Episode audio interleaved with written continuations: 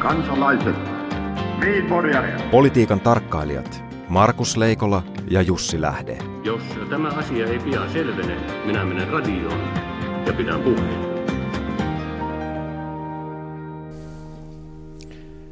Terve Markus. Terve Jussi. Pääsiäisaika on ohi ja, ja tuota, pääsiäismunauksiakin on tehty. On, on, on ja pääsiäismunia on tehty tota, ja kuorittu ja niistä paljastuu vaikka mitä. Ja tänään sitten, kun siihen lisätään vielä aprillipilat päälle, niin johan tässä alkaa olla kevät, hyvät vauhdit, kevät hyvässä vauhdissa. Niin. No mitäs, tuota, mitäs kuuluu kansalli, kansalliselle sekoomukselle, anteeksi kokoomukselle? Öö, siellä on muistaakseni ollut johtajakriisi aina silloin, kun siellä ei ole ollut vahva johtaja, vähän niin kuin Suomessa ylipäätään. Niin. Tuota, Yleensä, yleensä, yleensä se menee sillä, että kun on ollut vahva johtaja, niin valitetaan, että on vahva johtaja, valitaan joku toinen, joka on oikein demokraattinen luonteenlaatu, ja sitten menee vähän aikaa, ja sitten aletaan rutista siitä, että nyt ei ole isäntää tai emäntää talossa. Mutta tällä kertaa tämä on, on musta pikkusen, pikkusen erilainen keissi, tämä Stubbin keissi. Mistä siinä on kyse?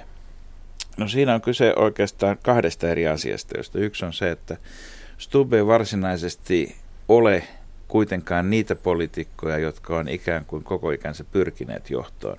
Ja tällä en tarkoita pelkästään tätä ikään kuin poliittista broileriutta, vaan ylipäätään ollut, ollut niin kuin Stubb, Stubb, Stubb oli alun perin asiantuntija enemmän kuin johtaja ja hän puoli vahingossa lähti mukaan ja sitten ottaen huomioon, että hän on kuitenkin istunut kolmella merkittävällä paikalla, mikä on hyvin harvinaista. Ulkoministerinä, pääministerinä, valtiovarainministerinä, niin se semmoinen johtajuus ja, ja, ja tota, myöskin asiantuntemus ei ole ollut hänelle selkeästi semmoinen prioriteetti. Hän on politiikassa saadakseen aikaan asioita kylläkin, mutta ei välttämättä johtajuuden kautta. Mm, mitäs kautta niitä saadaan aikaan, jos ei johtajuuden kautta? Tämä on juuri se kysymys, joka Alexander Stubbin pitää löytää vastaus. Niin, kyllä tämä nyt viestinnällisesti näyttää tämä kokoomuksen touhu siltä, että koko porukka saa pukea narripaidat päälleen mutta tota, ainakaan, ainakaan tuota, vielä Harkimo ei ole puheenjohtajakisaan kisaan ilmoittautunut. Täytyy Todennäköisesti, että tuleva vai... viikonloppu tuo jo muita kisaajia mukaan. Niin, olisihan se, jos olisi niin kuin Suomen johtavan tämmöisen pitkän isänmaallisen ja markkinatalousperiaatteen johtoon ainoa ehdokas olisi henkilö, joka siis julkisen jäähallituen varalla on tota, myynyt keskeisen omaisuuden venäläisille pelastaakseen jokerit ja hallin konkurssilta, niin, niin tota, kyllä kokoomuksella varmaan kykypuolueena on muitakin vaihtoehtoja. Mutta mitä sä oot mieltä siitä, että mitä, mistä kertoo se, ketkä ovat astuneet esiin kriitikkoina? Siis, siis äh, Eero Lehti, Ville Rydman, Jallis Harkimo. Onko tämä nyt äh, onko ykkös, siinä, kakkos, kolmos, nelos vai mikä ketju? Niin, ja oikeita laitahyökkäjiähän siellä on kaikki nämä Missä on puolustus? henkilöt. Ja, ja, ja tota, tilanne on tietysti se, että kokoomuksen osalla niin tärkeintä olisi kuitenkin se, että puolueen toimintakyky säilyy tässä, tässä niin kuin halli, hallituksenkin kohdalla, kohdalla, koska eilen piti tulla uutinen siitä, että miten soten kanssa mennään eteenpäin. Ei muuten tullut eikä tule ehkä ihan välttämättä, välttämättä tuota heti mm. kohta, mutta kyllä mä luulen, että sen kanssa mennään eteenpäin, että se on vielä mahdollista tässä, tässä tietysti kokoomuksen kannalta, kokoomuksen jäsenistön ja kentän ja aktiivi oikeanlainen kannalta kysymys on siitä, mitä siellä hallituksessa saadaan aikaa. Voi tietysti myös kysyä, että kun koko hallitus on suhteellisen oikeistolainen, niin siinä voi olla vaikea profiloitua erikseen. Mut, mutta tota, muistaakseni, että tämmöistä samanlaista työrauhavaatimusta, niin milloin viimeksi on ollut? puhuttu, että puheenjohtajan pitää saada työrauhaa. Kyllä, niitä on ollut vasemmalla laidalla aikanaan.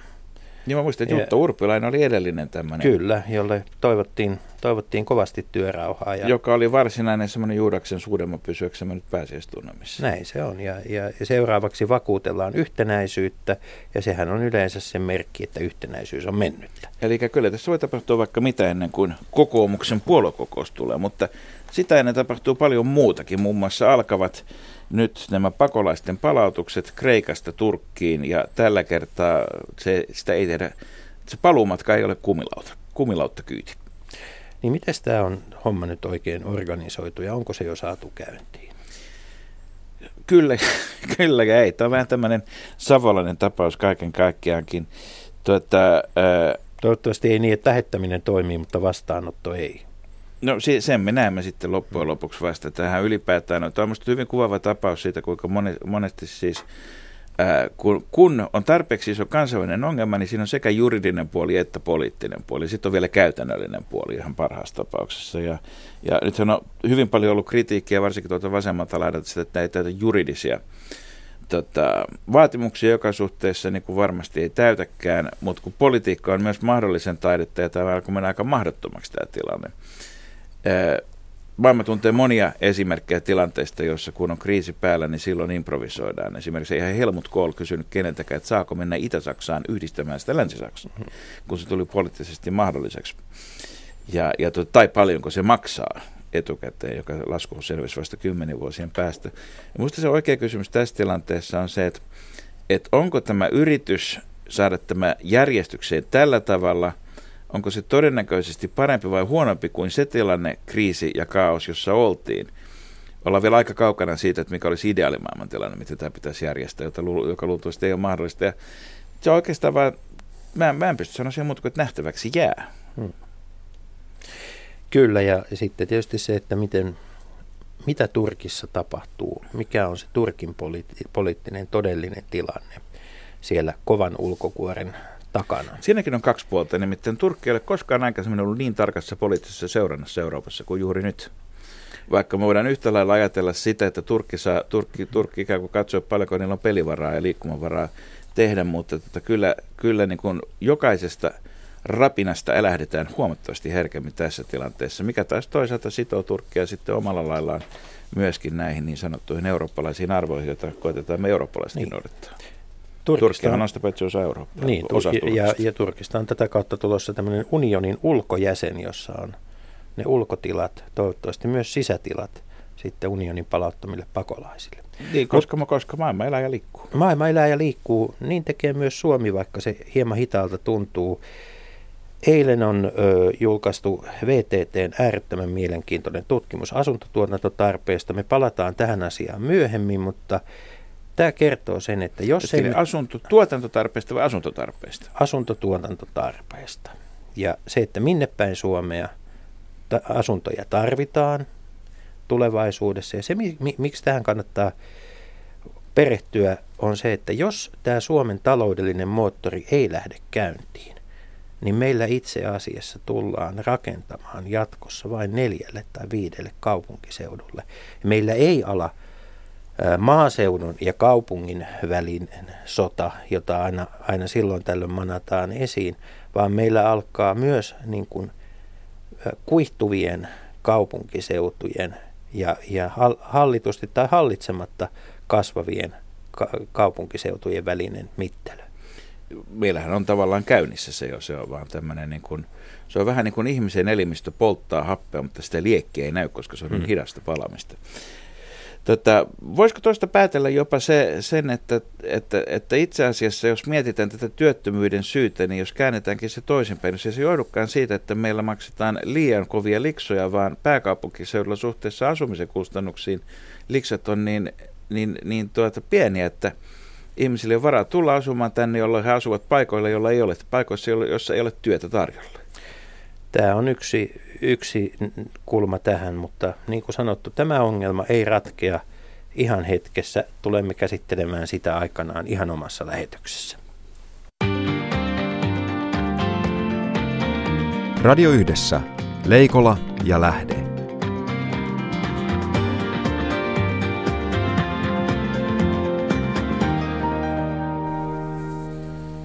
Ei se pelaa, joka pelkää ja tänään yritetään selvittää, mitä pelkoja liittyy tähän pelaamiseen.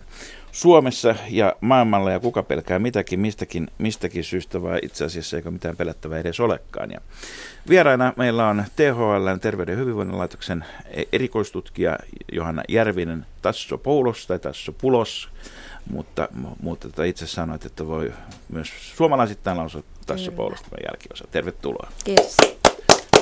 Ja toisena vieraana varatuomari Olli-Pekka Kallasvuo, joka on paremmin ollut tunnettu muista yhteyksistä, kun puhutaan raha-asioista. Tuota, voimme tietysti käydä sitäkin läpi, että onko pelaamisessa jotakin yhteyksiä aikaisempaan elämään. Tervetuloa. Ja, ja Olli-Pekka, olet täällä erityisesti nyt siinä roolissa, että kun kolme suomalaista rahapeliä valtion monopolia yhdistyy uudeksi valtion monopoliksi. Eli, eli Fintoto, raha-automaattiyhdistys ja Veikkaus ja sille tulee uusi hallitus, niin, niin sinut on nimitetty sellaisen yhtiön hallituksen puheenjohtajaksi, jota yhtiötä ei ole olemassa. Tämä on varmasti niin sanotusti aidosti mielenkiintoinen haaste, vai kuinka?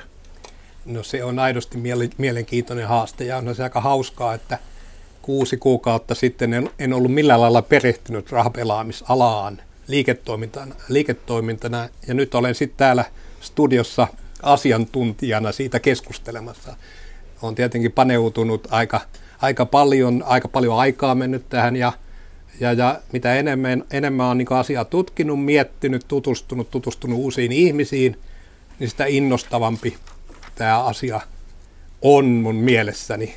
Ja mikä tekee sen niin erikoisen, erikoisen innostavaksi on se, että rahapelaaminen, tämä uusi perustettava yhtiö, jossa siis Veikkaus, Raha-automaattiyhdistys ja Fintoto yhdistyvät yhdeksi toimijaksi.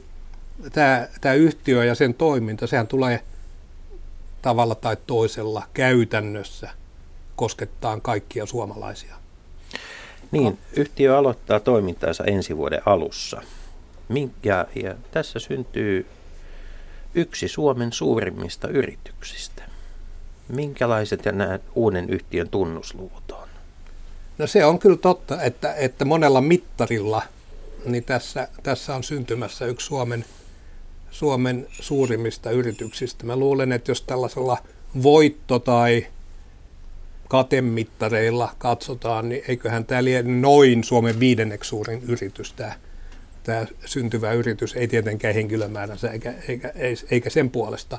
Ja, ja sillä lailla, kun mä sanoin äsken, että tämä toiminta tulee koskettamaan lähes jokaista suomalaista, niin kyllä tämä volyymi, toiminnan koko ja sitten tämä, tämä kosketuspinta yhteiskuntaan, kuluttajiin, edunsaajiin, niin olen kyllä huomannut, että tämä asia kiinnostaa monia lievästi sanottuna tässä maassa. Mitä kaikkea tapahtuu ja millä aikataululla ennen kuin tämä uusi yhtiö aloittaa? No nyt ollaan semmoisessa tilanteessa, että, että kolme yht, on päätetty, että kolmesta toimijasta tulee yksi. Ja tavoiteaikatauluksi on asetettu ensimmäinen ensimmäistä 2017. Eli aika pian. Ja, ja nyt on, ollaan sitten siinä tilanteessa, että kovalla, kovalla panostuksella varsin intensiivisesti suunnitellaan uuden yhtiön toimintaa, mutta samalla sitä uutta yhtiötä ei ole. Sillä ei ole johtoa esimerkiksi. Ja ollaan tietynlaisessa välitilassa, joka on aika dynaaminen. Ei, ei, ei tavallaan ole sitä organisaatiota, mutta siitä huolimatta pitää, pitää toimia niin, että uusi yhtiö pystyy aloittamaan toimintansa ilman, että kuluttaja sitä negatiivisella tavalla huomaa vuoden alusta, ensi vuoden alusta. Ja siihen liittyy kyllä tosi paljon työtä. Nythän huomattavaa, että tämä fuusio on, fuusio yhteen, yhteen liittyminen on kolmen yhtiön tai yhdistyksen tasa-arvoinen liitto. Täysin tasa-arvoinen. Tässä ei ole yhtä yhtiötä, joka, joka ottaa toiset haltuunsa – niin kuin usein fuusioissa ja yrityskaupoissa asianlaita. Tässä kolme yhtiötä menee täysin tasa-arvoisesti yhteen. Ja sen takia tietenkin täytyy löytyä sitten uusi organisaatio, joka sitten, sitten tekee ne päätökset, että miten toimitaan. Nyt ollaan siinä välitilanteessa ja omalta osaltani niin parhaani mukaan pyrin edistämään, edesauttamaan, valmistelemaan tämän uuden, uuden suuryhtiön, voidaan sanoa, toimintaan. No miten Johanna, sä oot tutkinut pelaamista nimenomaan, niin, tota, niin, niin luuletko, että tällaisella on vaikutusta, tai mitä vaikutusta sillä pitäisi olla sitten tavallisen pelaajan pääkuppaan? No ehkä ensinnäkin mä haluaisin vielä palata tähän Olli-Pekan ö, puheenvuoroon sillä, että kaikkihan osapuolet eivät olleet kovin innostuneita tästä fuusiosta. Ja, ja miten, minkälainen tämä prosessi on ollut, ja sitten mä vastaan tähän sun kysymykseen. Niin, niin oikeastaan, oikeastaan jatkoksi suoraan tuohon mm. noin, että, että tota, onko se sillä lailla, että jotta voidaan tämmöinen suomalainen erikoisasema EU-ssa säilyttää, niin, tämä oli vähän tämmöinen niin kuin tasa-arvoinen, mutta pakkoavioliitto kuitenkin. No ei, kyllä. Mä, mähän en ole ollut mukana tässä nyt ihan, ihan alusta lähtien, mutta tähän perustuu jo selvitykseen, joka tehtiin edellisen hallituksen aikana. Ja mä luulen jopa poliittisesti on, on tilanne, joka on harvi, harvinaisen yksimielinen Suomessa.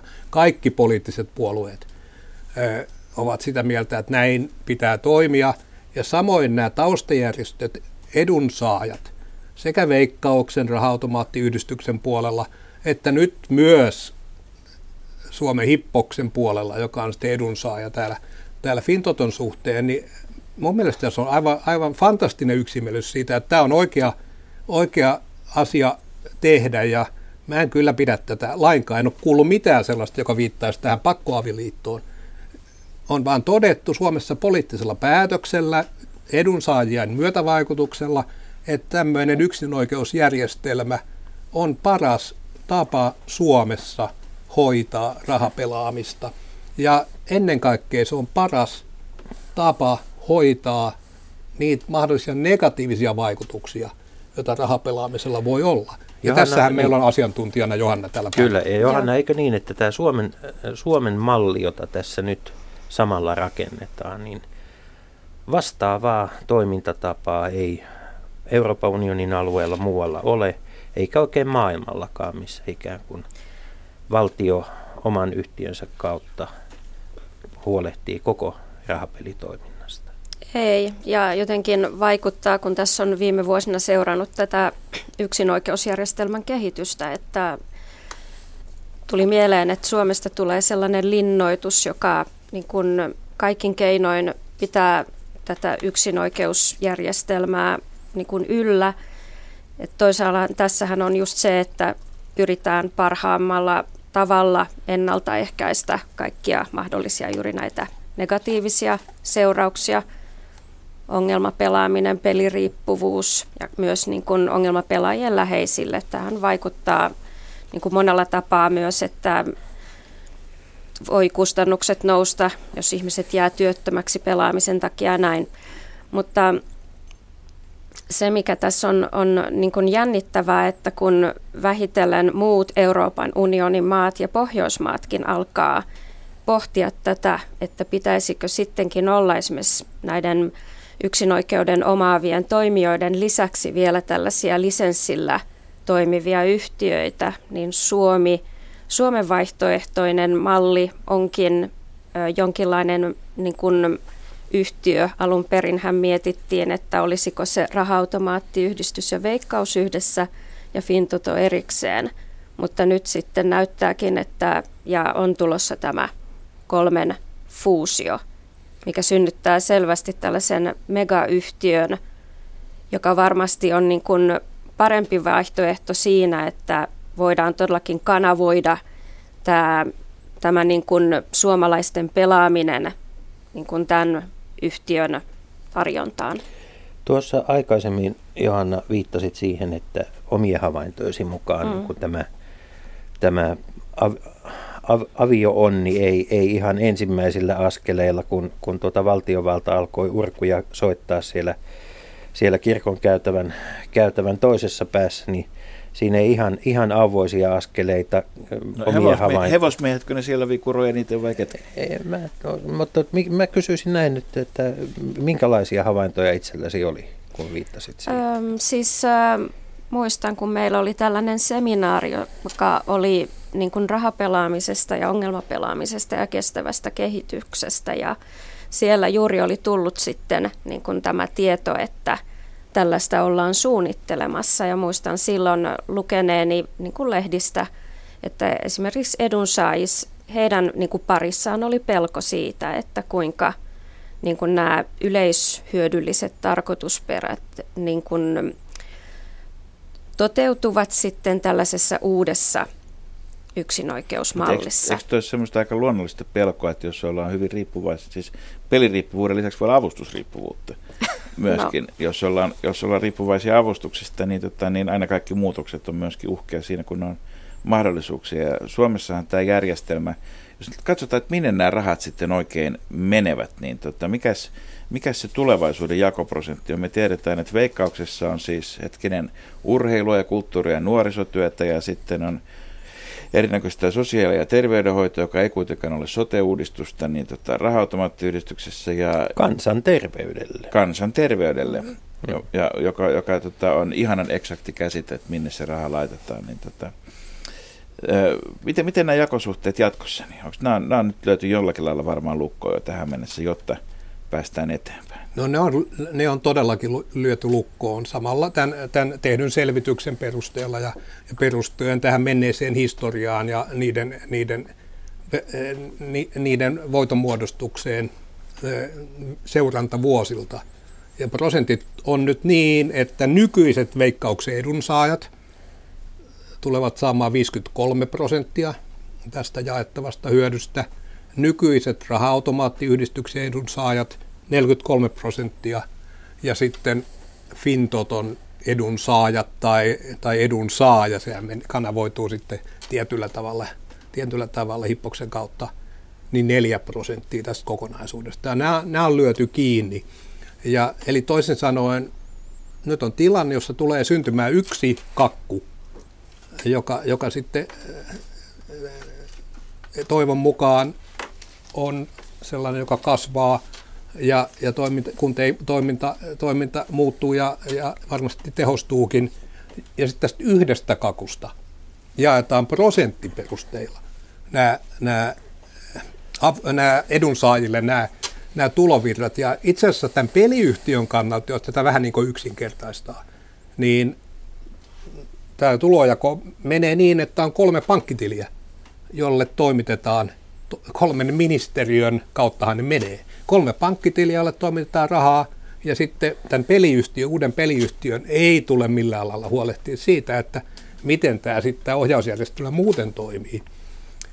Samalla... Mikä tarkoittaa siis, jos sen verran keskeytän, tarkoittaa sitä, että kun nämä prosenttiosuudet menee käyttötarkoitusten mukaan, mutta se, että onko ne saajat nimenomaisia ryitä tai tahoja tai muita tahoja siellä, niin se ei ole enää peliyhtiön se, asia, se vaan se on sitten peli sitten opetuskulttuuriministeriön, sosiaali- ja terveysministeriön ja näiden.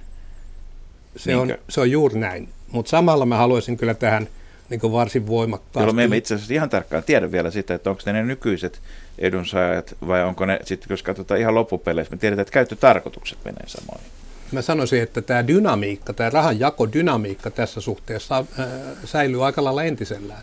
Hmm. Äh, paitsi raha-automaattiyhdistyksen toiminnan osalta, koska raha-automaattiyhdistyksellä on ollut tämmöinen oma avustusosasto, joka Puret... nyt tässä yhteydessä siirtyy sitten ministeriön puolelle.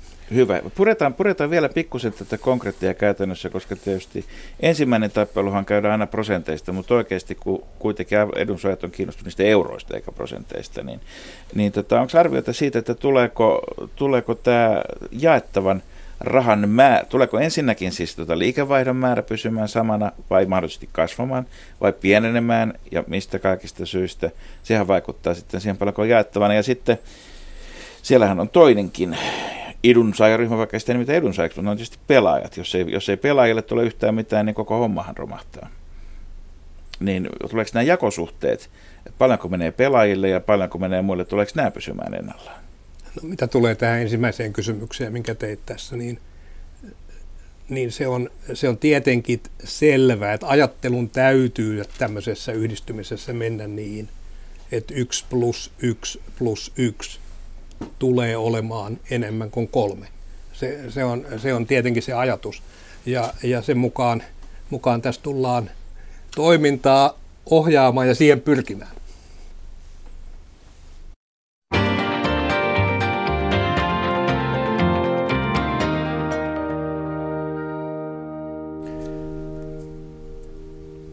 poliittiset pelit on käyty ja nyt peliyhtiöt on, on harvinaisella poliittisella ö, yhteisymmärryksellä päätetty yhdistää. Ö, Johanna Järvinen Tassopoulos, kun tutkit, tutkit pelin, pelaamisen logiikkaa, niin kuinka paljon tällä uude, tämä uusi rahapeliyhtiö, vaikka monopoli onkin, niin kuinka paljon se sitten kohtaa kansainvälistä kilpailua suomalaisten pelieuroista? No varmasti yksi syy, miksi tämä fuusioituminen tapahtuu, on juuri se, että ollaan tarpeeksi vahvoja pienessä Suomessa niin kuin tässä kilpailutilanteessa. Oli se sitten, että kansa pelaa jossain kioskilla ja bensa-asemalla, mutta myös internetissä, koska moni suomalainen pelaa myös internetissä, mikä tarkoittaa, että se ei välttämättä ole se kotimainen peliyhtiö, joka kiinnostaa. Kuinka, kuinka, kuinka hyvin pelaajat tietää, mikä on kotimaista ja mikä ulkomaista ja kuinka, kuinka paljon sillä on merkitystä?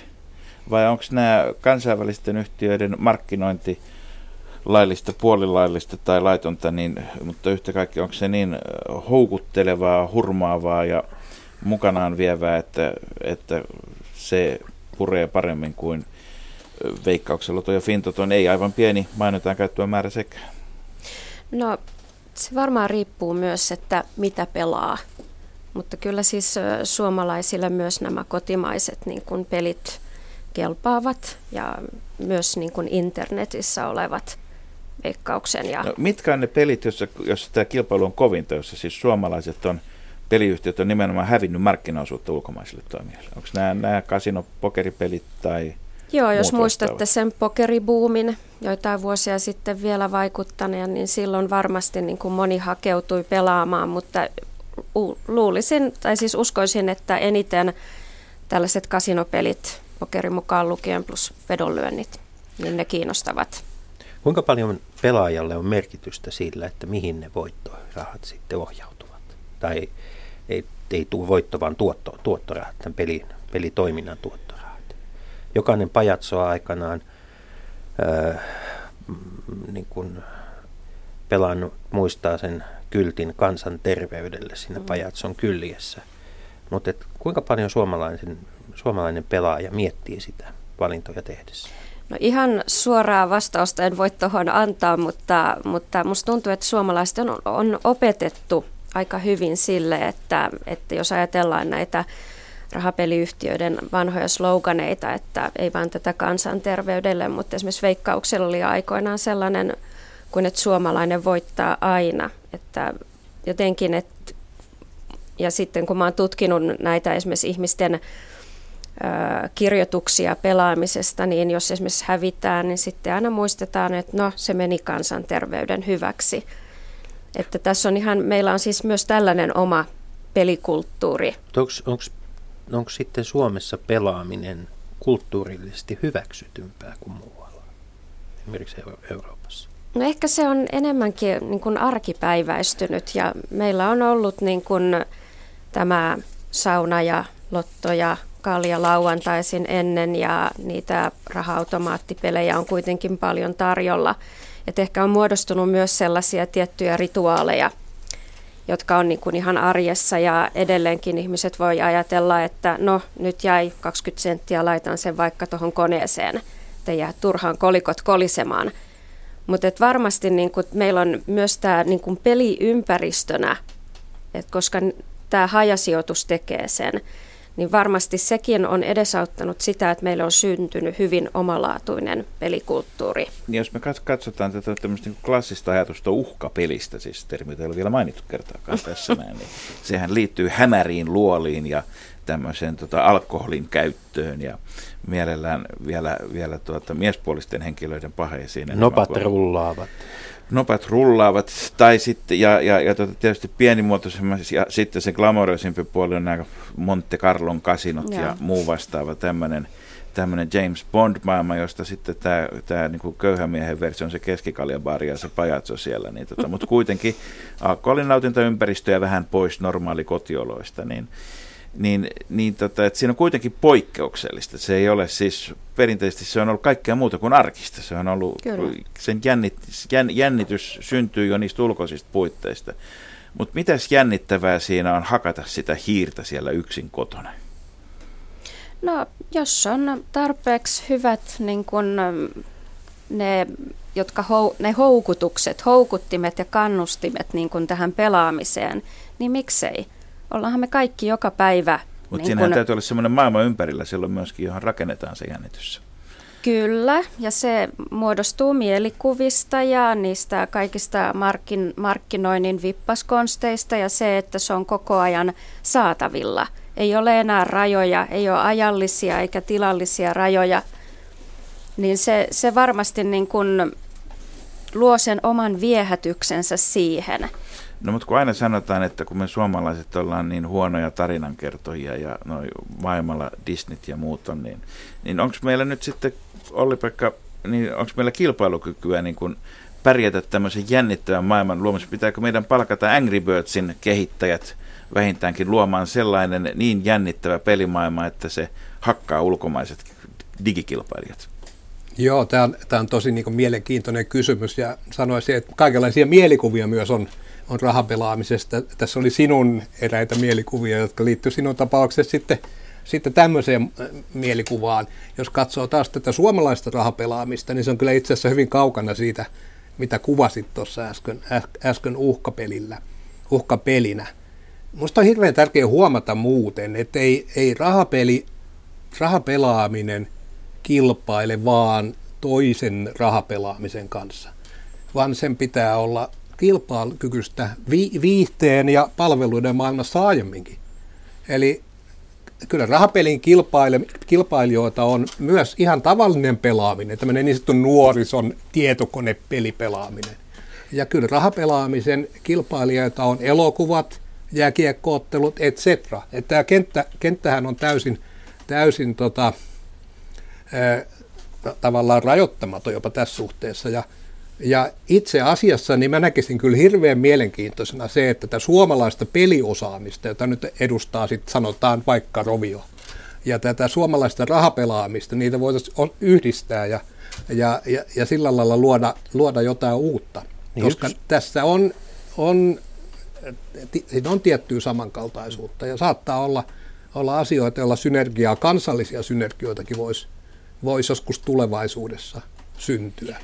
Niin yksi semmoisia niin valtiovallan isoja perusteita tälle, tälle tuota peliyhtiöiden yhdistämiselle on ollut se, että on ollut vaikea nähdä, että digimaailmassa, että missä näiden eri toimijoiden rajat kulkevat, mikä, minkälainen digipeli kuuluu veikkaukselle, minkälainen digipeli kuuluu raha-automaattiyhdistykselle. Ja, ja tuota, esimerkiksi Ranskassa on erittäin suosittu tämmöinen raviurheiluun liittyvään vedonlyöntiin liittyvä sitten tämmöisen lisäbonuksen mahdollisuus, Quinte Plus-niminen peli, joka yhdistää tavallaan sen äh, niin kuin taitopelin ja onnenpelin. Ja näitä, näitä ei niin kuin suomalaisessa maailmassa tähän asti ole nähty.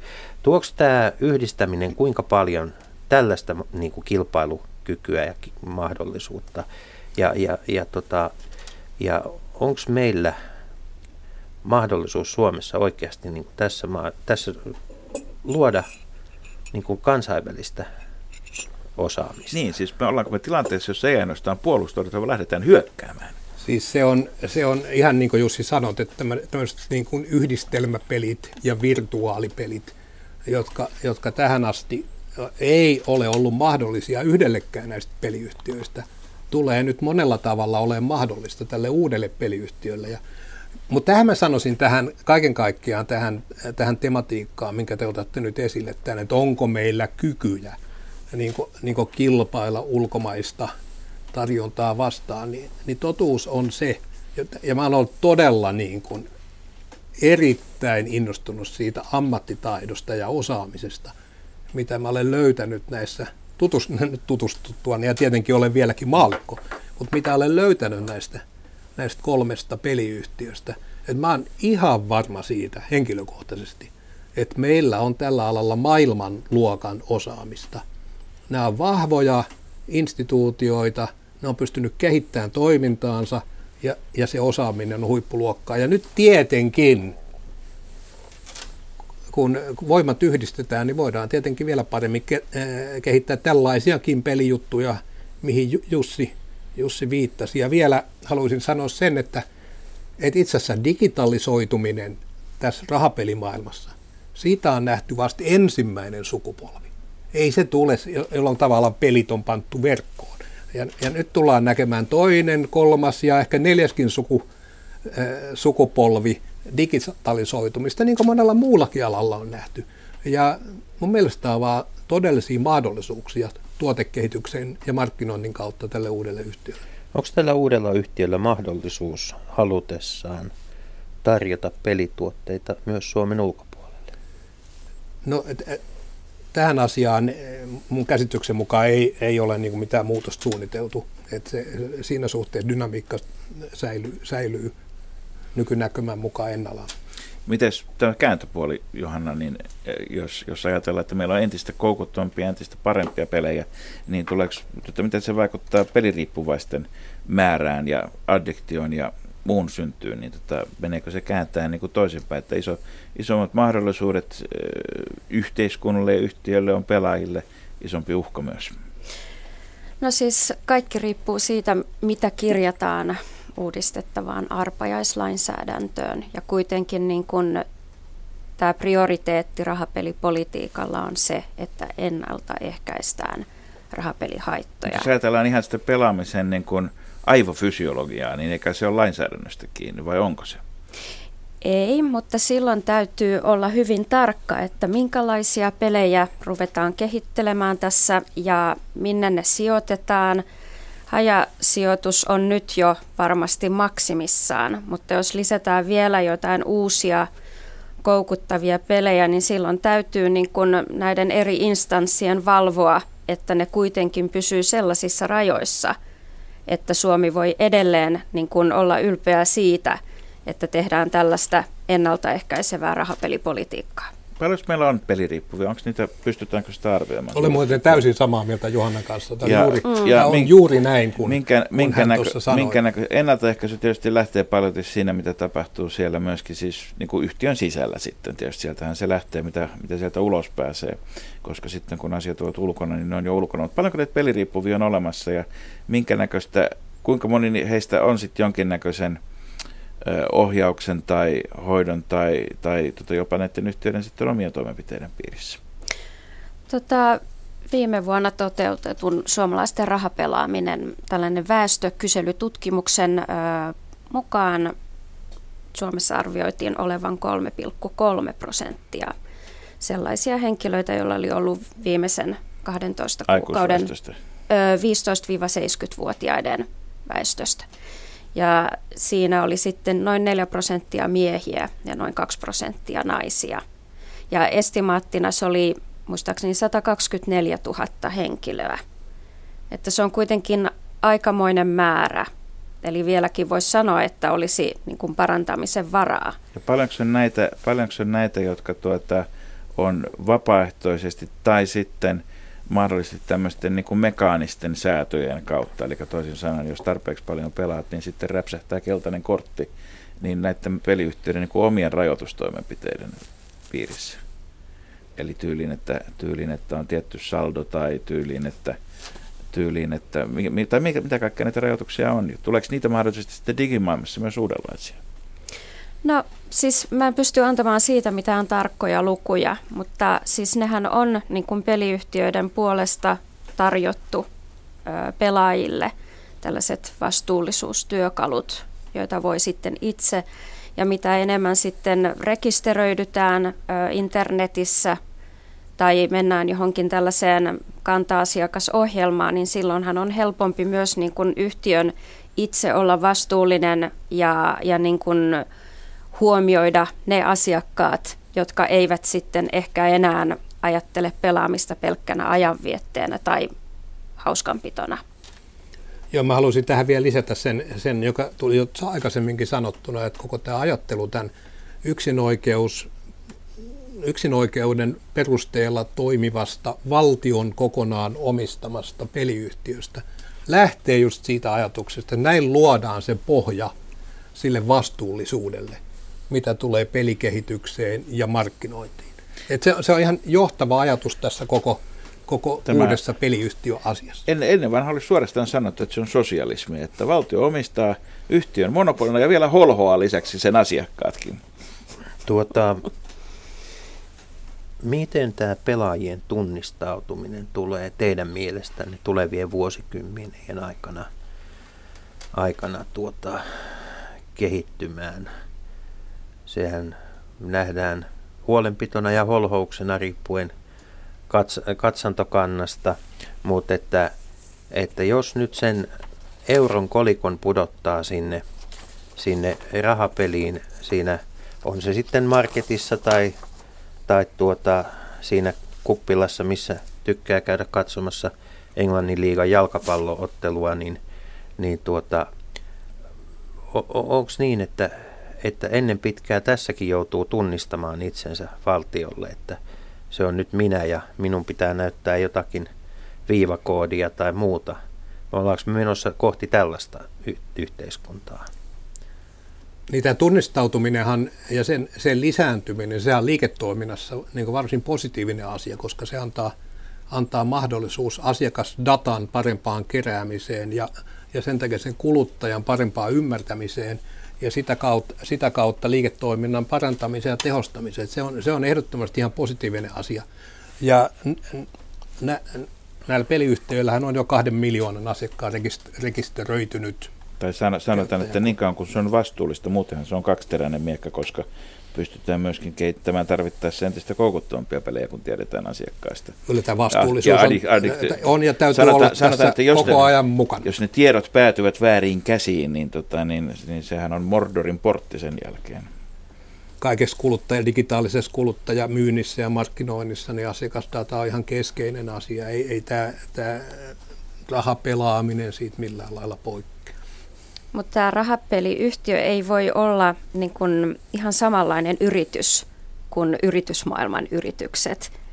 Eli kuitenkin se vastuullisuuden voisi ajatella myös niin, että jos ihmiset mennään niin kun vaikka pakollista sähköistä tunnistautumista kohti, niin silloinhan myös niin kuin tämä vastuu jakautuu. Eli se ei ole vaan enää pelaajan vastuulla, eli pelaaja tekee päätöksen, no laitan sen euron sinne tai vaikka tänään lyön vetoa tällä summalla, vaan että silloin se vastuu on myös yhtiöllä siitä, että se tarkkailee ja pystyy tarkkailemaan, että minkälaista niin kuin pelaamista esiintyy sen asiakaskunnassa. Nämä velvoitteet Joo. varmasti säädetään uudellekin yhtiölle siinä, missä ne on vanhoillakin, mutta kuka tätä valvoo? No mä haluaisin vielä sanoa ennen kuin, ennen kuin, ennen kuin menen tuohon, niin että olen ihan tästä ehdottomasti Juhanna kanssa samaa mieltä, että tämähän on ehdottomasti yksi osa tätä vastuullisuutta, mm. se mitä juuri, juuri äsken sanoin. Se, sen perusteella, mitä minä tästä asiasta Niin. ymmärrän, erittäin paljonkin. Niin. Joo. Kyllä, kyllä. Kansalaiset, Radio Yhdessä. Leikola ja Lähde. Jos tämä asia ei pian selvene, minä menen radioon ja pidän puheen. Perjantaisin aamu 10 uutisten jälkeen. Puhutaan Leikola ja lähteessä uudesta Suomeen syntyvästä, ensi vuodenvaihteessa syntyvästä rahapeliyhtiöstä ja vieraana meillä studiossa on Terveyden hyvinvoinnin laitoksen erikoistutkija Johanna Järvinen Tassopoulos ja uuden hallituksen puheenjohtajaksi. Nimitettävä on, koska yhtiötä ei vielä ole, niin nimitettävä Olli-Pekka Kallasvuo ja ja, ja tuota, vastaan tuossa juuri ennen välitunnusta itse esittämäni kysymykseen itse, että valtion yhtiö, joka harjoittaa valtion monopolina valtion kansalaisten tota, pela, pelaamisen mahdollistamista ja suojelua, luultavasti valtio va, va, myöskin itse valvoo sitä toimintaansa, koska muitakaan tahoja valtiossa ei ole, jotka se voisi tehdä kuin valtio. Mutta sitten täällä on, on, on kuitenkin, peliyhtiö voi toimia eettiseltä pohjalta, mutta kyllähän tässä pelimaailmassa hämärämiehiä riittää. Jussi on hieman tutkailut muun muassa, että kuinka paljon tällä hetkellä liikkuu, onko se kolmannen divisioonan jalkapalloottelujen Suomessa. Niin siis ne, nehän on, se sanotaan, että suomalainen urheilu ja ennen kaikkea jalkapallo on ollut paljon otsikoissa. Ja vähän syystä. Siis ei vain ainoastaan niin sen menestyksen vuoksi, vaan muistakin syistä. No joo, menestys on nyt, menestys vielä odottaa, odottaa ainakin maajoukkuetasolla itseään nykyisen, tämän uuden, uuden päävalmentajan kanssa niin odottaa ensimmäinen maalikin, jonka maajoukkue uuden Siitä päävalmentajan. voisi löydä veto, että millä vuonna se tapahtuu. Juuri näin. Ja tästä, tää on, tää, nyt me ollaan, Markus, aivan asian ytimessä. Että siis, ää, suomalainen urheilu suomalaisten peliyhtiöiden ulkopuolella on, on myös, se on vedonlyöntikohteena myös muualla. Ja, ja, tuota, niin kun, ja, ja ne on, ne on niin kuin valtavia summia, joita näihin my, myös suomalaisiin kohteisiin lyödään vetoa. Siis kymmeniä miljoonia pääasiassa, alasarjoista. pääasiassa Aasian puolelta vuositasolla. Sehän ei Ja- voi liittyä siihen, että Suomen, suomalaisilla siis, siis puulaakijoukkueilla on enemmän fänejä kuin maajoukkueilla. Niin, tässä tullaan näihin tä- tämmöisiin kysymyksiin ja, ja tota, tietysti se, se on, niin kuin, se on, se on niin kuin koko tämä pelimaailman muutos, muutos on ollut tämän, tämän niin kuin teknologian muutoksen kautta sellainen, semmoinen, että, että me ei ole, ei, emme ole välttyneet siltä, että, että väärinkäytöksiä tapahtuu, ö, otteluita yritetään manipuloida ja niitä manipuloidaan. Ää, Siis korruptiot. Miten, miten tämä tota, uusi yhtiö, niin kun, ö, ollaanko, voidaanko me myydä niin kun suomalaista pelaamista tätä kautta puhtaampana? Vai, vai onko niin, että, että niin kuin pelaaja ajattelee, että jossain on sellainen valtava järkälepotti ja mieluummin ohjaan peli, pelieuroni sinne. Johanna, onko tämmöisessä niin kuin, onko tämä tämmöinen niin kuin sen sisällä olevan rahan eettisyys, onko se minkäänlainen keskustelun aihe vielä Suomessa? No siis ajoittainhan viime vuosina on lehdistä voinut lukea kaiken maailman ilunkipelistä ja todellakin, että ja sitten sen suhteesta niin kun, äh, rahapeliyhtiön, joka järjestää vedonlyöntiä, mutta rahan eettisyys, siis se on siinä mielessä tämä on niin kuin mielenkiintoinen kysymys myös siksi, että meillähän on siis vain yleishyödyllistä rahaa, jolloin kaikki se muu raha, vaikka siellä olisi järkälemäinen potti, niin se menee sitten kenties, se tulee sille suomalaiselle pelaajalle tai se katoaa jonnekin muualle. Mietitään hetki sitä pelaajan, sitä pelaajan logiikkaa ja pelaajan psykologiaa. Onko nämä onnenpeleihin ja sitten taitopeleihin, joihin karkeasti pelit Joo. Joo. jakautuu, niin se on varmaan vähän erilaista se psykologia ja koukuttautuminen. Eikö niin, taitopelissä se tulee myöskin se semmoinen niin kuin itsearvostus, että minäpä olen varsinainen tietäjä ja taitaja näistä tämän urheilulajin sisäpiiriasioista. Voidaan käyttää tavattoman paljon aikaa, jossa pengotaan niin teknisiä tilastoja, kun luetaan mm. uutisia pelaajasiirrosta kuin kaikkea Joo. muutakin. Siinä, missä Lotto ei vaadi ihan yhtä paljon taustatietoa. Mutta ei se nyt ihan noin mene, jos uskoo siihen, että jos laitan tämän saman tähtikuvio numerosarjan tai ö, uskon, että lapsen syntymäpäivä tai siis syntymäaika sillä voittaa tai on jotain onnenkaluja. Silloinhan niin kun, ja netistäkin löytyy kaiken maailman ö, niin kun neuvoja, että kuinka voittaa raha-automaatti pelissä. Niin Ja varmasti maksullisiakin neuvoja saa. No niin, mutta kuitenkin, että, että toki on se selkeää, että tieto ja taito on joissain peleissä paljon tärkeämpää kuin se, että arvaako niin kun ne numerot nyt jossain toisessa pelissä oikein. Mutta se on totta, että tämä psykologia, mihin pelaajat uskovat ja kaikki ne voittojen mielikuvat ja, ja esimerkiksi sitä pokeribuumia oli hauska tutkia, koska siis sehän niin kuin loi sellaisia niin kuin nämä pokerilehdet, niin hyvin maskuliinisia nuoria miehiä, joilla oli ne Rolexit ja siitä hienommat autot ja sitten oli Olisi näitä... kiva olla semmoinen. No niin, juuri näin. Mm. Ja sitten ne taustanaiset siinä olivat myös kauniita ja viehkeitä, että tähän liittyy niin paljon sellaista niin kuin houkutusta ja mielikuvan luomista, että Eikö niin, että... Niin totta kai haaveilukin Niin. kuuluu rahapelaamiseen. Niin, kyllä, ja Ja- saahan sitä Lotto on haaveilla. aika hyvä esimerkki siitä, että ihminen haaveilee. Olisi kamala, jos, jos, jos pitäisi niin kuin, tota, lotota ja sitten sattuisi voittamaan ja sitten sanoisi, että no minä nyt tätä mihinkään erityisen ajatellut käyttää tässä. Kuulostaa en, en, tiedä, en tiedä, mitä niin, tekisin. Niin. Mutta tota, e, e, eikö niin, äh, Johanna, että tällaisessa vanhassa maailmassa, jossa täytettiin kuponkeja ja vietiin se asiamiehelle, niin siinä maailmassa tutkitut ihmiset olivat onnellisimmillaan juuri sillä hetkellä, kun he olivat jättäneet tämän kupongin. Et se on se ikään kuin se hetki, jo, jo, joka tuottaa sen suurimman mielihyvän. Kun kaikki on vielä mahdollista. Niin. Niin, tai se, se kuponki, joka on niin kuin se, se mahdollisuus siihen johonkin parempaan. Hmm. Et jos ajatellaan niin kuin länsimaisessa historiassa, että ei nyt tiketti taivaaseen, mutta, mutta kuitenkin, että päästään osaksi niin kuin huonommassakin asemassa olevat sosiaaliluokat, niin voivat niin kuin edes nauttia siitä hetkestä, että he ovat saaneet tämän kupongin ja sillä voi voittaa tai sillä voi hankkia jotain sellaisia asioita, mikä ei ole muuten ehkä työllä mahdollista sehän on edelleenkin tämä niin kuin ikään kuin, että jos kaikki muuten menee pieleen, niin rupean sitten vaikka lottoamaan. Mutta muutama sana vielä tähän loppuun näistä, näistä taitopeleistä, niin oli Pekka Kallasvuo uusi yhtiö, samoin kuin tietysti vanhatkin taitopeliyhtiöt, ovat tässä suhteessa luonnollisesti riippuvia siitä, että, että, tota, että ne kohteet, joita joista lyödään veto, että ne toimii ää, tiettyjen eettisten pelisääntöjen mukaisesti.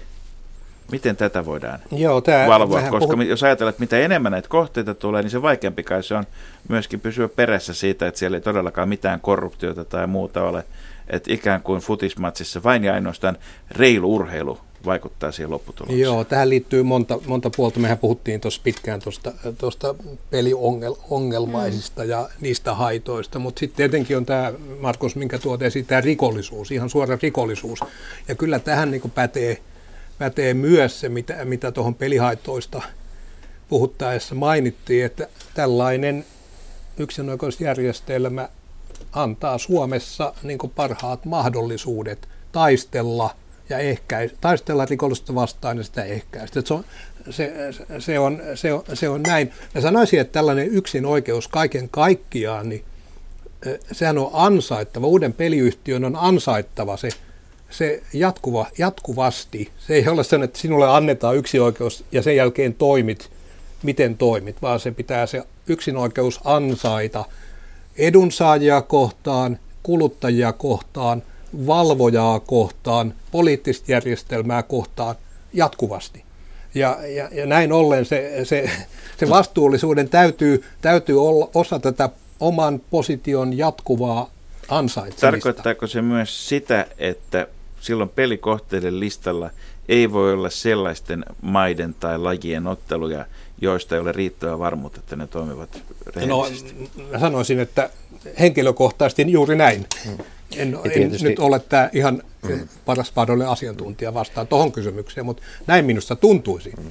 Ja tietysti kohteita ei se ole mitenkään vedonlyönnissä vedonlyönnin maailmassa ainutlaatuista, että kohteita suljetaan, jos sinne alkaa ei, tulla, ei, niin täytyy tulla, tehdä. tulla tuota epänormaaleja panostuksia. Eli keinot, keinoja on olemassa, sitten niitä täytyy vain käyttää. Niin, digitalisaatio on tuonut myös tämän puolen. Ja meillä on siis tänään on puhuttu Leikola ja lähteessä peleistä ja tulevasta peliyhtiöstä ja vieraana me ovat olleet erikoistutkija Johanna Järvinen Tassupolous Terveyden ja hyvinvoinnin laitokselta ja Olli-Pekka Kallasvuo, joka ryhtyy johtamaan uuden peliyhtiön – hallitusta. Mitäs luulet Jussi, joko 2017 vai tai 2027 näemme, kun esineiden internet valtaa ala, että jääkaappi herättää aamulla kysymällä, tota, että pitääkö tilata lisää jogurttia ja lisäksi haluatko panna hieman rahaa Aston Villan puolesta likoon? En, mutta Manchester Unitedin puolesta kyllä. Tämäkin tulevaisuuden visio on nyt selvä. Ei jäljellä tästä lähetyksestä mitään muuta kuin toivottaa kaikille kuulijoillemme oikein hyvää viikonloppua ja lisäksi pitää huoli, että kaikki alle seitsemänvuotiaat peli- ja leikkiriippuvaiset kuulijamme ja kansalaiset saavat sen, mitä heille kuuluukin. Hyvää viikonloppua. Hyvää viikonloppua.